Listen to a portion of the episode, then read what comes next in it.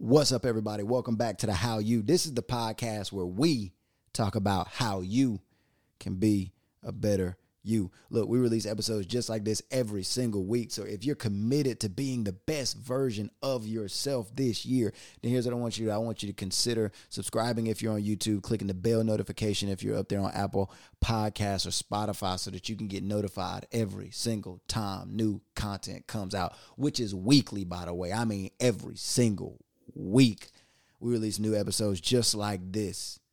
So lock in with us, man, because I'm excited about it. This week's episode, I want to talk to you about something that somebody actually talked to me about recently, and it set me free. Because let me ask you, let me ask you this right now. What in life do you feel like you should have figured out already? What in life do you feel like you should have figured out by now? Maybe there's a, a, pressure you're putting on yourself to have a specific area of your life all figured out, to have a specific competency in your job all figured out, to have a specific part of your life all figured out. Maybe it's marriage, maybe it's parenting, maybe it's a certain part of your money that you're putting pressure on yourself to have figured out right now, and all of those things. I'm asking you this question because I was in a meeting recently, and, and my senior pastor is in that same meeting. And, and if you don't know, maybe you're new to the podcast. Uh, by profession, I'm a pastor. I'm a campus pastor uh, at a church right outside of Houston in Missouri City. Shout out Mo City. Anyway, um, out in Mo City, and um, I'm a, a, campus pastor out there out in Mo City. My bad, I had a brain dump right there. Had a campus pastor. I'm a campus pastor out in, in Mo City, and I was recently in a meeting with my senior pastor. In this meeting, we were talking church budget, and we are talking how we're going to allocate the money that we're going to spend to essentially market to people who might be looking for a church or who might be on the cusp of coming to church for the first time and we're talking all of these numbers and all of these decisions were being made in this meeting and all of those things. And I actually, as we were walking out of the meeting, I just pulled him aside and I said, "Hey, Pastor, here's some things that I'm thinking." And I, and I just told him, "Hey, it looks like this is the decision we made. We made this decision. We made this decision. We made this decision. All of these things." And I said, "It looks like here's where we ended up." And he agreed. That's exactly where we ended up. And I asked him, "How did you know that?" How in the world did you know that this was the right amount of money to spend? How did you know that this was the right decision to make? How did you know that this is the best thing to do in this moment? Like, how, how did you come up with this? When, when, did you learn this? And, and, and what's the formula? G- give me the recipe because I'm going to take the recipe you give me now because I'm sitting in a meeting and I don't know it.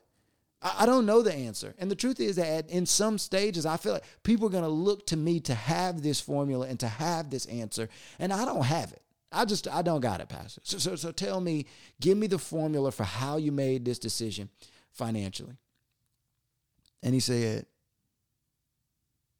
the truth is, off the top of my head, there isn't a formula. There isn't a right answer to this question. And he said, over the years, we've just worked it out. And there are times that we got it wrong. And there are times that we got it right. And he said, in the moments that we realize we get it wrong, we go back and fix it. He said, in the moments that we realize we got it right, it's right for that season. And then church changes, people change, more people come, more people leave, budget changes, so on and so forth. And he said, and then what used to be right and the formula that used to be right is now wrong again. And he essentially said, So there isn't a, a, a right answer. And I said, Man, Pastor, so first and foremost, thank you so much for sharing that with me. Because let me tell you something, this is one of the wisest men I've ever met in my entire life. And so to hear that there was something that he just had to work out and something that they just learned over the years that, that just came with experience, that that excited me. As a matter of fact, I told him to his face, I said, Pastor, when I think about you, um, I, I, think about somebody, they recently said about Tom Brady that he had three Hall of Fame careers in every era. And the truth is, my, my senior pastor has probably had the same thing ministry wise. He started pastoring when he was 20 years old as a senior pastor at 20 years old and has been doing it now 40 ish years. I, I, won't guess exactly how long he's been doing it. He's been doing it now 40 ish years, a couple of different churches. And to my knowledge, every church he has ever pastored has always grown and has always been healthy. It's always, most of them have doubled or even tripled in size. And growth is not the primary metric that you use to measure church success and health. However, here's what I believe that healthy things grow. If something is healthy, it will grow.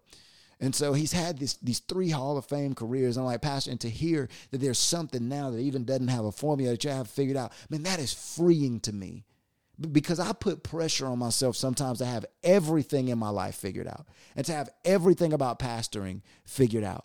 And I said, so man, just thank you for your faithfulness and thank you for being willing to admit that all the answers aren't as cut and dry and as black and white as they seem. I, I appreciate that.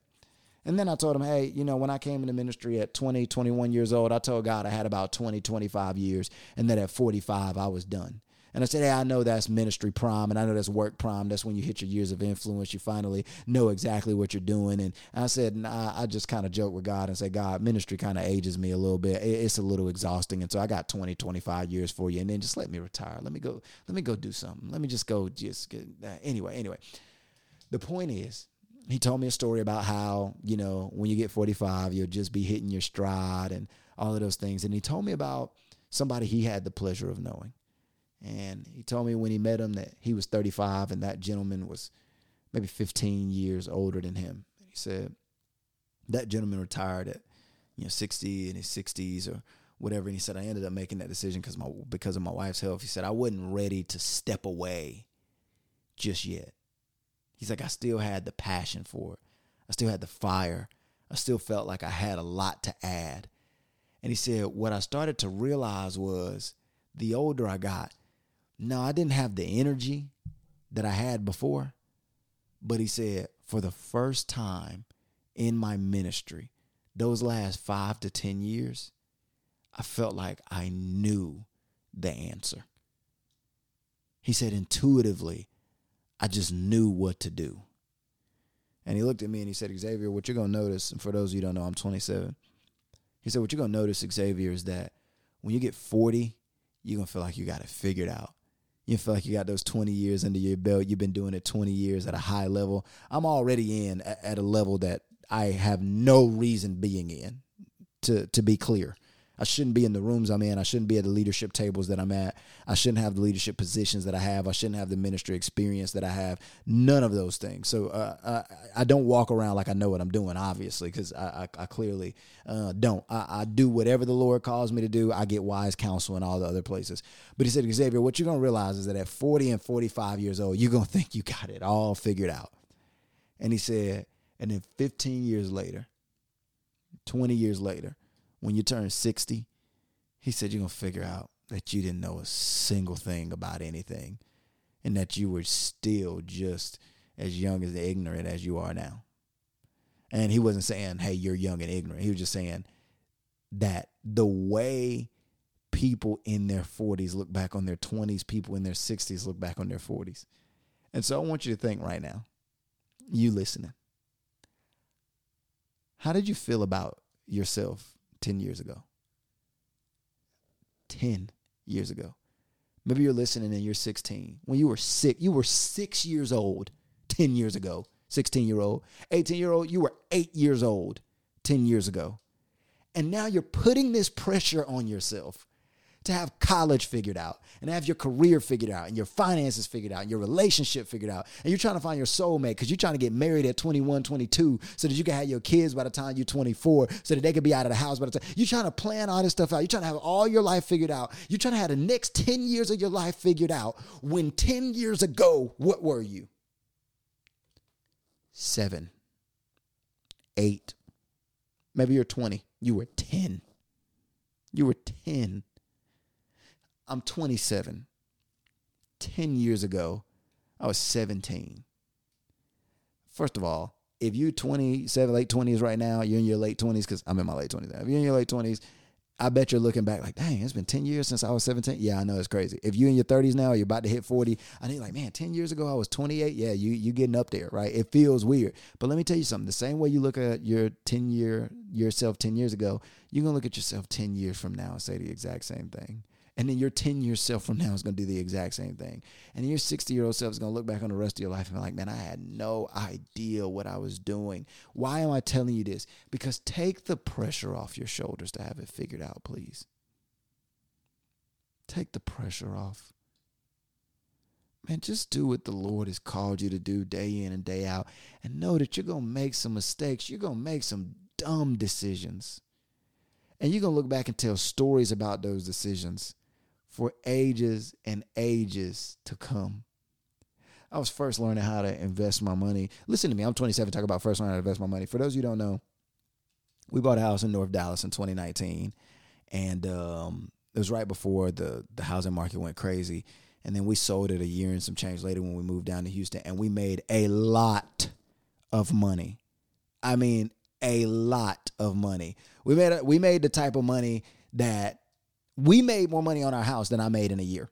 We made more money in our house than I make in a year. I mean, it was it was crazy, right? We it was it was it was amazing. The point is, while I was learning how to invest some of that money, I made some dumb decisions with it. I didn't go out and buy a car. I didn't go out and like blow any of it. I was genuinely trying to figure out how how to invest, what I should invest in, safe versus risky. I had never experienced a down moment in the market. The market, as long as I had been investing, was always going up. I dumped all my money in the stock market. It goes in, blah blah blah blah. I lost a lot of money, a lot of money. Uh, I mean, an amount of money that made me sick. I mean, I when the money was gone, I just could not believe. I kept looking at my account, thinking that the money was coming back. The money did not come back. By the way, it's still sitting there. And as a matter of fact, I didn't even sell the stock that I had invested in. I keep it there with a big negative beside it because I want to remind myself about the dumb decisions that I make so I don't make them again. I just like to punish myself like that, apparently.